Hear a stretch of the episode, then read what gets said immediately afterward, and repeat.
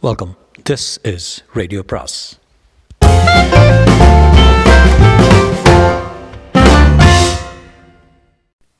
ரத்தமுறை நிறம் பாகம் இருபத்தி ஒன்று.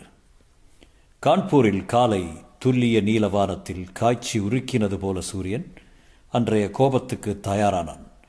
பிரிட்டிஷ்காரர்களிடம் அவன் அன்று கருணை காட்டப் போவதில்லை. மிக உஷ்ண தினத்துக்கு அறிகுறியாக காலையிலேயே கதகதப்பு அந்த பிரதேசத்தில் பரவி உஷ்ணமானி நூற்றி முப்பத்தி எட்டை தொடப் போகிறது அறிகுறிகள் இப்போதே இருந்தன. இன்று சூரிய உதயத்திலேயே ஐந்து ஆங்கிலேயர்கள் இறக்கப் போகிறார்கள்.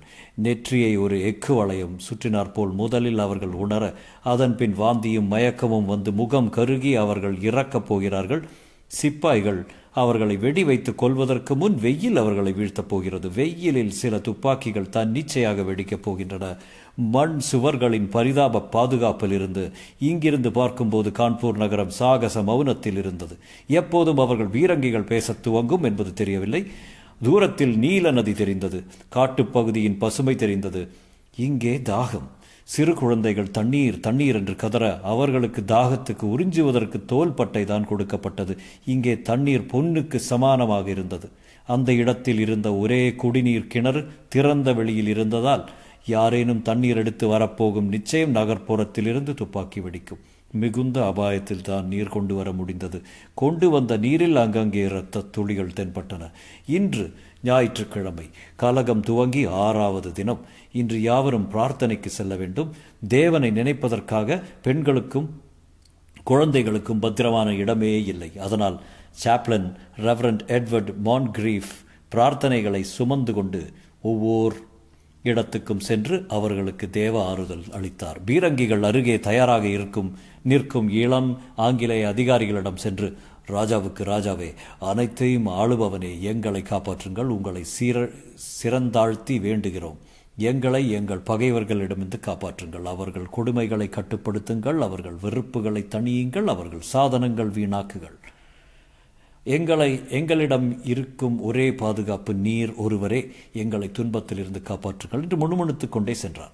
ஜெனரல் வீலர் தன் அறையில் லக்னோவுக்கு கடிதம் எழுதி கொண்டிருந்தார். ஆறாம் தேதியில் இருந்து நாங்கள் நானா சாஹிப்பின் தலைமையில் இந்திய துருப்புகளின் ஆக்கிரமிப்பில் இருக்கிறோம். நான்காம் தேதியிலிருந்து தாக்கிக் கொண்டிருக்கிறார்கள். அவர்களிடம் இரண்டு இருபத்தி நாலு பவுண்டு பெரிய பீரங்கிகளும் பற்பல சிறிய பீரங்கிகளும் இருக்கின்றன. எங்கள் தற்காப்பு முயற்சி பாராட்டத்தக்கதெனினும் எங்கள் நஷ்டங்கள் கொடூரமானவை. எப்போது உதவி வரப்போகிறது என்று காத்திருக்கிறோம். எப்போது? எப்போது? இந்த செய்தியை ஐம்பத்தி மூன்று மைல் தூரத்தில் லக்னோவுக்கு அனுப்ப வேண்டும். அதற்காக ஒரு இந்திய தூதுவன் தேவை. அவன் காதுக்குள் காகிதத்தை சுருட்டி திணித்து அவனை அனுப்ப வேண்டும். செய்தியை அங்கே கொண்டு கொடுத்தால் அவனுக்கு நூறு பவுன் சமாதானம் சன்மானம் தரப்படும். அங்கே டாக்டர்கள் அவன் காதிலிருந்து செய்தி கடிதத்தை ஆயுதம் கொண்டு வெளியே எடுப்பார்கள். ஆனால் யார் முன் வருவார்கள்? வீலர் தன் வீர சைன்யத்தை பார்த்தார். பரிதாபகாரமான காட்சி. பாதி பேருக்கு உடைகள் கிழிந்திருந்தன. பசியாலும் தாகத்தாலும் பாதியாகியிருந்தார்கள். கொஞ்ச நஞ்சம் மிச்சமிருந்த தெம்பை சூரியன் வாங்கி கொண்டிருந்தது. இருந்தும் அவர்கள் தத்தம் நியமித்த இடங்களை புறக்கணிக்கவில்லை. பா பாதி முடிந்திருந்த மண் சுவர் சுற்றிலும் குதிரைலாட வடிவத்தில் எதிரிகள் சூழ்ந்திருந்தார்கள். அவர்கள் எங்கே இருக்கிறார்கள்? எங்கிருந்து குண்டு வீசுகிறார்கள்? எதிரே இருந்த கட்டிடங்கள் அவர்களை மறைத்திருந்தன. அவைகளே அவைகளை முன்பே வெடிவைத்து தகர்க்காதது மற்றொரு தப்பு. எத்தனையோ தப்புகளில் இதுவும் ஒன்று. இந்த இடத்தை தேர்ந்தெடுத்ததே ஆரம்ப தப்பு. எமிலி பிரமித்திருந்தாள். மறத்திருந்தாள். பயப்படுவதற்கு அவகாசமே இல்லாமல் எந்த இடத்திலும் பத்திரம் இல்லாமல் இப்பொழுது கேம்பின் மற்ற பெண்களுடன் ஒரு செங்கல் கட்டிடத்தின் பின் சுவரில் தரையில் மண்ணில் அவர்கள் வீற்றிருந்தார்கள். அமிலியா தான் பேசிக்கொண்டிருந்தாள். இந்த பெண் இத்தனை கலவரத்திலும் கொஞ்சம் உற்சாகம் மிச்சம் வைத்திருந்தாள். எமிலிக்கு இப்போது பீரங்கி குண்டின் சீழ்க்கை பழகி போயிருந்தது.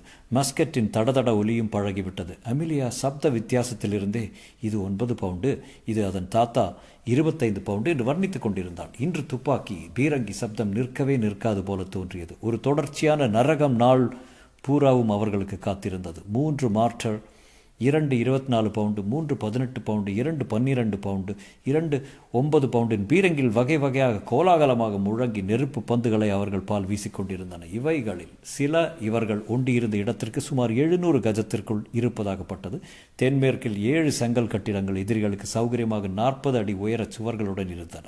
அருகே சென்ட் ஜான் தேவாலயம் இருந்தது. இவ்விரண்டு பகுதிகளில் இருந்து சுமார் பன்னிரெண்டாயிரம் சிப்பாய்கள் மறைந்திருந்து மஸ்கெட் துப்பாக்கிகளால் இவர்களை நோக்கி சதா சுட்டுக் கொண்டிருந்தார்கள். இவ்வளவு இருந்தும் அவர்கள் நேராக இன்னும் தாக்கவில்லை. இங்கிருந்து பதில் பீரங்கிகள் வெடித்து கொண்டிருந்தாலும் இங்கு எத்தனை பேர் இருக்கிறார்கள் என்கிற நிலை தெரியாததாலும் அவர்கள் நேர் தாக்குதலுக்கு இன்னும் தீர்மானிக்கவில்லை என்று தெரிந்தது. மறைமுகமாகத்தான் ஷெல் வீசல் நடந்து கொண்டிருந்தது. அமிலியா எமிலியை பார்த்து உன் கணவனின் படை வருவதற்கு நாமெல்லாம் கும்பலாக கற்பழிக்கப்பட்டு விடுவோம். அருகே இருந்த இருந்த பாட்டியை பார்த்து சிரித்தாள். சிரிப்பதற்கு நேரமில்லை பெண்ணே இது.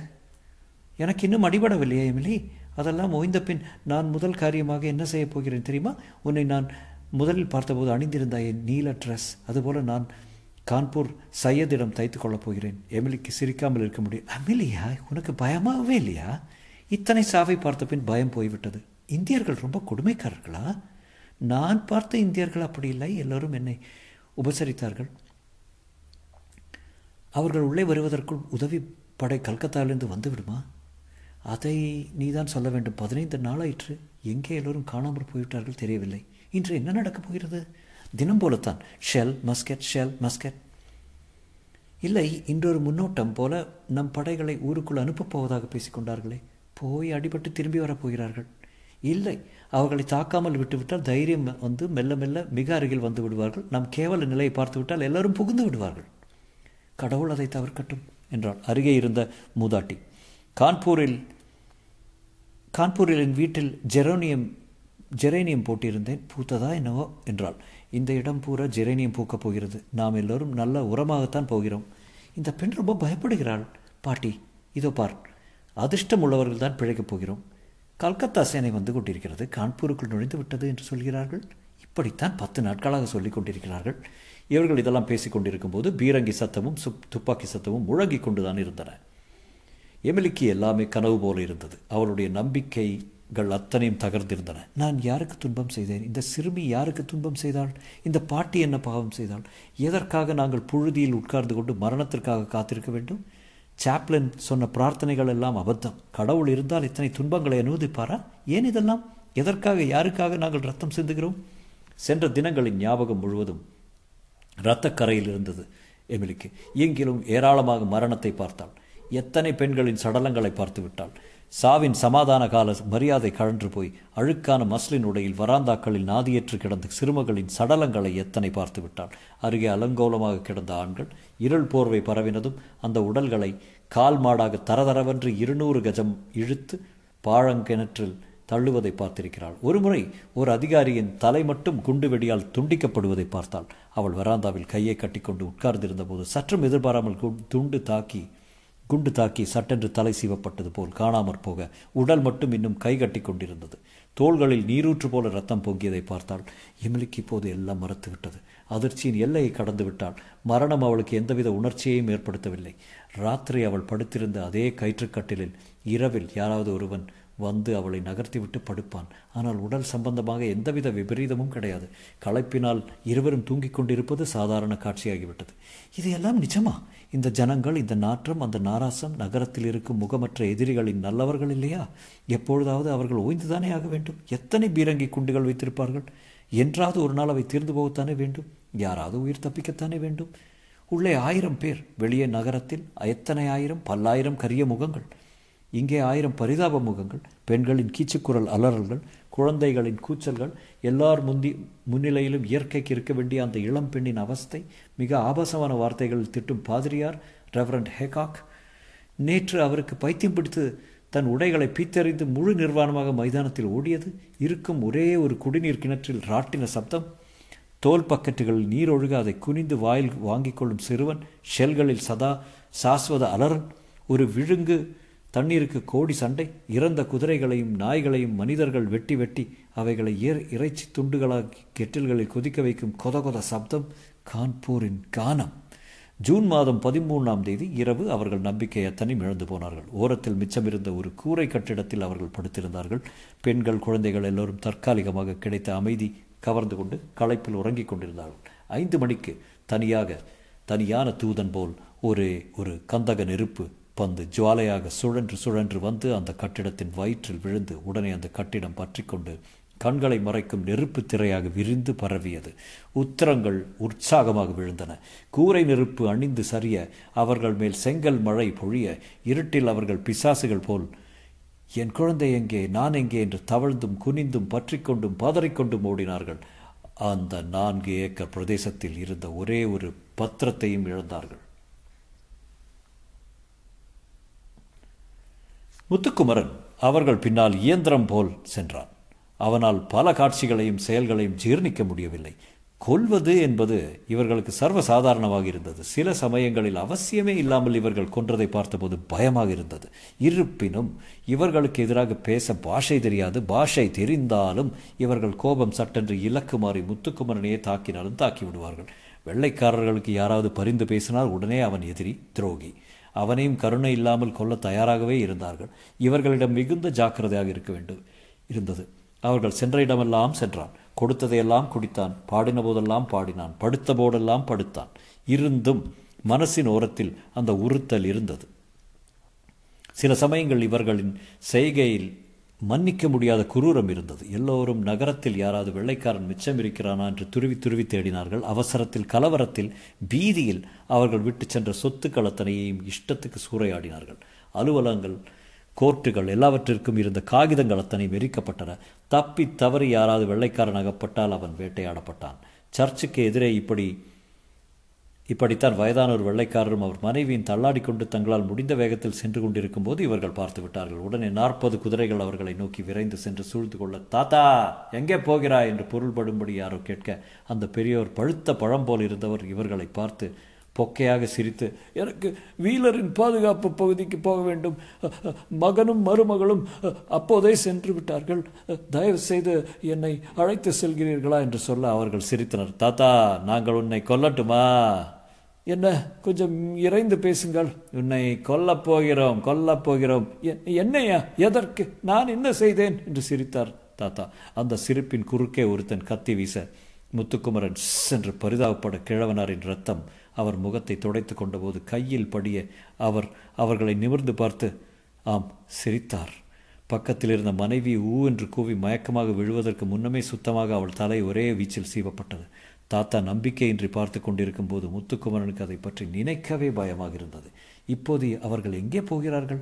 நவாப் கஜ் என்று பேசிக்கொண்டிருக்கிறார்கள் எல்லோரும் மிகுந்த உற்சாகத்தில் இருந்தார்கள். முத்துக்குமரனுக்கு சீக்கிரத்திலே அந்த குதிரைப்படையின் தலைவன் யார் என்று தெரிந்து கொள்ள முடிந்தது. சுபேதார் என்று அழைக்கப்பட்ட திக்கா சிங் அவருடைய வெள்ளை குதிரை துள்ளிச் செல்ல மற்றவர்கள் உணர்ச்சி வசப்பட்டவர்கள் போல அவரை பின்தொடர்வதும் அந்த இளைஞனின் கருகருப்பான தாடியும் கூர்மையான கண்களும் முத்துக்குமரனை கவர்ந்தன. ஆனால் அவர் மூர்க்கத்தனமும் அவனை அச்சுறுத்தியது. கருணைக்கோ யோசனைக்கோ திக்கா சிங் தயங்குவதாக தெரியவில்லை. வெள்ளையர்கள் பால் மட்டுமல்ல ஒரு சுபேதார் மேஜர் லேசாக புரட்சியாளர்களிடம் நண்பர்களே கொஞ்சம் யோசித்து பாருங்கள். நீங்கள் செய்வது சரிதானா? என்று கேட்டு முடிப்பதற்குள் திக்கா சிங் அவருடைய மண்டைக்கு குறுக்கே கத்தியால் தாத்தி வீழ்த்தி விட்டார். பயங்கரமான ஆளுங்க என்றான் முத்துக்குமரன் தனக்குள். முதலில் காலாட்படை ரெஜிமெண்ட்டுக்கு போய் அவர்களை அதட்டி கலகத்தில் சேர்த்து கொள்ள செய்து சுமார் மூவாயிரம் பேர் நவாப்கஞ்சுக்கு சென்றார்கள். அங்கே நானா சாஹிப் அவர்களுக்காக காத்திருப்பதாக பேசிக்கொண்டார்கள் நானா சாஹிப் யார் என்று தெரியவில்லை. எல்லாரும் ராஜா போல். முத்துக்குமரனுக்கு பெரிய ராஜாவை பார்க்கப் போகிறோம் என்று சந்தோஷமாக இருந்தது. பாதுகாப்பான ட்ரெஷரி கட்டிட வாசலில் நானா சாஹிப் குதிரையிலிருந்து இறங்கி வந்து திக்கா சிங்கை அணைத்து கொண்டு வரவேற்றார். நானாவுக்கு அருகே அவர் குடும்பமே இருந்தது. சகோதரர்கள் பாலா சாஹிப் பாபா சாஹிப் மற்றும் ராவ் சாஹிப் எல்லாரும் வந்திருந்தார்கள். தாந்தியா தோப்பே இருந்தார் அசிமுல்லா இருந்தான் சுபேதாரை பார்த்து நானா டார்பரே வெள்ளைக்காரடை தாக்குதல் எப்படி நடந்து கொண்டிருக்கிறது? மகாராஜா நாங்கள் துவக்கிவிட்டோம். உங்களை போன்றவர்களின் தலைமைக்காக தான் காத்திருக்கிறோம். பீரங்கிகள் முழங்குகின்றனவா? ஆம் மகாராஜா. அதைவிட பலமாக அங்கே அகப்பட்டிருக்கும் வெள்ளைக்காரர்களின் ஓலங்கள் சபாஷ் எப்போது வீலரின் படை விழும்? உங்கள் தலைமையில் நான்கு அல்லது ஐந்து நாட்களுக்குள். பேதலித்து நிற்கிறார்கள். அவர்களிடம் இருக்கும் பீரங்கிகள் சொற்பமே. அவைகள் அத்தனையும் மௌனமாக்கிவிட்டு நாம் நுழைந்து விடலாம். கான்பூரை இன்னும் ஒரே வாரத்தில் உங்கள் மடியில் கொண்டு வந்து கொடுக்கிறேன். உங்கள் மன்னன் யார்? நீங்கள் தான் பிரம்மவர்த்தத்தின் அதிபர் பேஷ்வா கான்பூரின் மன்னர் ஏன் இந்தியாவின் மன்னர் சுபேதார் திகாசிங். இன்றிலிருந்து இந்த கடத்திலிருந்து நீ சுபேதார் இல்லை. நம் இந்திய ராணுவத்தின் முதல் ஜெனரல் நீ. இந்த யுத்தத்தின் அத்தனை பொறுப்பை உன் கையில் தருகிறேன். நன்றி பேரரசே நன்றி. அசிமுல்லா. நம் சார்பில் ஒரு அறிக்கை தயாரித்து விடு. ஜெனரல் திகா சிங் உனக்கு இஷ்டப்படி பேரை படை தலைவர்களாக நியமிக்கலாம். உன் உத்தேசப்படி நாம் ஆணை பிறப்பிக்கலாம் அரசே ஐம்பத்தி மூன்றாம் ரெஜிமெண்ட்டுக்கு ஜமதார் தல்கஞ்ச் சிங் ஐம்பத்தாறாவுக்கு சுவேதார் கங்காதீன் இருவரையும் கர்னலாக ஆக்கிவிடவின் படி ஆணையிட கேட்டுக்கொள்கிறேன். உடனே அசிமல்லா பேரரசே உங்கள் பாதங்கள் இந்த நாட்டையே கொண்டு வந்து கிடத்தும் பணி என்னுடையது. முதலில் கான்பூர் எல்லோரும் சந்தோஷமாக இருந்தார்கள். முத்துக்குமரன் அந்த வெள்ளத்தில் அடித்து செல்லப்பட்டான். யானை மேல் கொடியேற்றி மிக பெருசாக ஊர்வலம் ஊர்வலம் உற்சாக ஊர்வலம் சென்றார்கள். நானாசாஹிப்பின் பெயர் சொல்லி உரத்த குரலில் தொண்டை வரலும் வரை வாழ்த்தினார்கள். தீன் தீன் என்பதும் பீரங்கி கோமாரோ என்பதும் முத்துக்குமரனுக்கு பழகிவிட்டது. தெருக்களில் குதிரை மேல் ஊர்வலம் போகும்போது ஜன்னல்களிலிருந்து பெண் முக நிலாக்கள் எட்டி பார்த்து அவர்களை நோக்கி வண்ணத் துணிகளை அசைத்து அந்த சிவந்த பெண்கள் எல்லோரும் தன்னை நோக்கி காற்றில் முத்தத்தை அனுப்புவதை பார்த்து முத்துக்குமரனுக்கு பூரிப்பு கிடைத்தது. குறிப்பாக ஒரு பெண் சற்று தைரியமாக வாசலுக்கு வந்து உயர்ந்த இடத்தில் நின்று கொண்டு எல்லோரையும் உற்சாகப்படுத்தி கொண்டிருந்தால் அவள் அழகு கண்ணினை பறிப்பதாக இருந்தது. ரோஜா நிறத்துக்கு மிக அருகே இருக்கும் உடல் நிறத்தில் சரிகை உடைகளை மின்னியது. அவள் புன்னகை அந்த சைன்யத்தையே சாப்பிட்டு விடும் போல இருந்தது. சிப்பாய்கள் அத்தனை பேரும் அவளை கூப்பிட்டு கையசைத்து சிரித்து பேசினார்கள். இது யாரு பைராகே? என்றான் முத்துக்குமரன். பைராகி வினோதமான அங்கி அணிந்து கொண்டு நீண்ட தலைப்பாகை அணிந்து சற்று வேடிக்கையாக இருந்தார். அவர் குதிரை அவருக்கு சற்று சின்னதாக இருந்தது. அந்த அம்மா நடனக்கார பொண்ணு. சிப்பாய்களுக்கெல்லாம் உற்சாகம் கொடுக்குது. அது ஒரு சிரிப்பு சிரிச்சா இவங்க உயிரே கொடுக்க தயாராக இருக்காங்க. அசீசான்னா என்னவோ சொன்னாங்க. பூஞ்சோலை எங்க? இந்த அம்மா கூட தான் சேர்த்து விட்டுருக்கேன் ஒத்தாசைக்கு. அதோ பாரு எட்டி பார்க்குது. முத்துக்குமரன் மேலே பார்க்க பூஞ்சோலை அந்த பெண்ணுக்கு பின்புறத்தில் இருந்து எட்டி பார்த்து கொண்டிருந்தாள். முத்துக்குமரனை பார்த்து யோ அலப்பாக்கம் நல்லா சண்டை போட்டு வா. என்று உற்சாகமாக கூவினாள் நீ என்ன செய்ய போற? என்று பைராகி இங்கிருந்து இறைந்தார். நானும் இவங்க கூட சண்டைக்கு வர பார்த்துக்கிட்டே இரு. அந்த ஆளை பார்த்துக்க பைராகி. சரிதான் என்று சிரித்து கொண்டார். சாலாக்கான பொண்ணு. இப்போவே ஒன்று ரெண்டு வார்த்தை இந்துஸ்தானி பேச ஆரம்பிச்சிருச்சு. அந்த அம்மாவுக்கு இதை பிடிச்சி போச்சு. ஊர்வலம் இப்போ சூடு பிடித்து காவல் புரியும் ஆட்லரையும் வரிசையாக அமைந்து வீலரின் பாதுகாப்பாக சூழ்ந்து தாக்கும் இடத்துக்கு துடிப்பாக சென்றது. அதோ பார் அங்கே தான் எல்லா வெள்ளக்காரங்களும் ஒளிஞ்சிட்டு இருக்காங்க இங்கிருந்து ஓயாமல் குண்டு வீசிட்டு இருக்காங்க மக்கி தெருவில் இருக்கானா?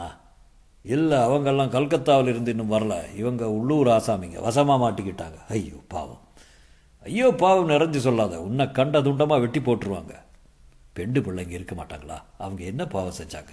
இந்த மாதிரி சமயத்தில் அதெல்லாம் பார்க்க மாட்டாங்க. வீலரின் படைகள் இருந்து என்ட்ரென்ச்மெண்ட்டை சுற்றிலும் உள்ள கட்டிடங்கள் அனைத்திலும் சிப்பாய்கள் தெரிந்தார்கள். நடு ரோடில் பெரிய பீரங்கிகள் வான் நோக்கி வாய் புகைய காத்திருந்தன. அடுக்கடுக்காக அதற்கு வெடிமருந்தும் குண்டுகளும் காத்திருக்க அதை அடுத்த வீச்சுக்கு கெட்டித்து தயார்படுத்தி கொண்டிருந்தார்கள். சூழ்ந்திருந்த மாளிகைகளின் வாசல்கள் அத்தனையிலிருந்தும் தொடர்ந்து மஸ்கெட் வெடி ஒலித்து கொண்டே இருந்தது. பிரதேசம் முழுவதும் உற்சாகமும் வெடிமருந்து வாசனையும் பரவி இருந்தது.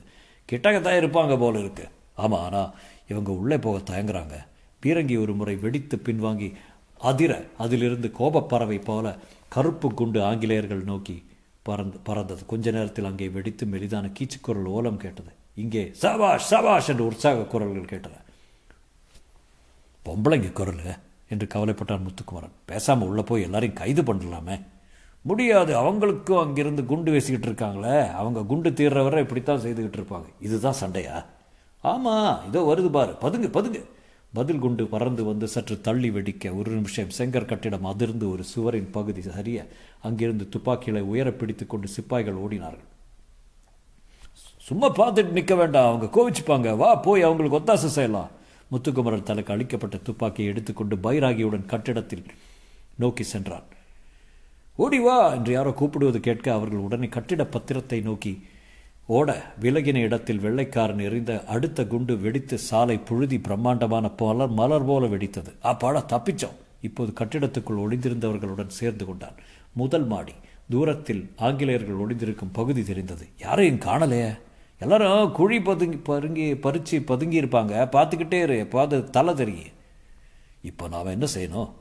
இவங்களை போல அந்த பக்கம் ஆர்டர் கொடுத்த உடனே வரிசையாக சுட்டுக்கிட்டே இரு. அவ்வளோதான் யார் மேலேயும் படாது போல இருக்கேன் ரொம்ப தூரமாக இருக்காங்களே. கவலை இல்லை. இதை பாரு. ஒருத்தன் தெரிகிறான் பாரு. சுடு சுடு. தொடரும்.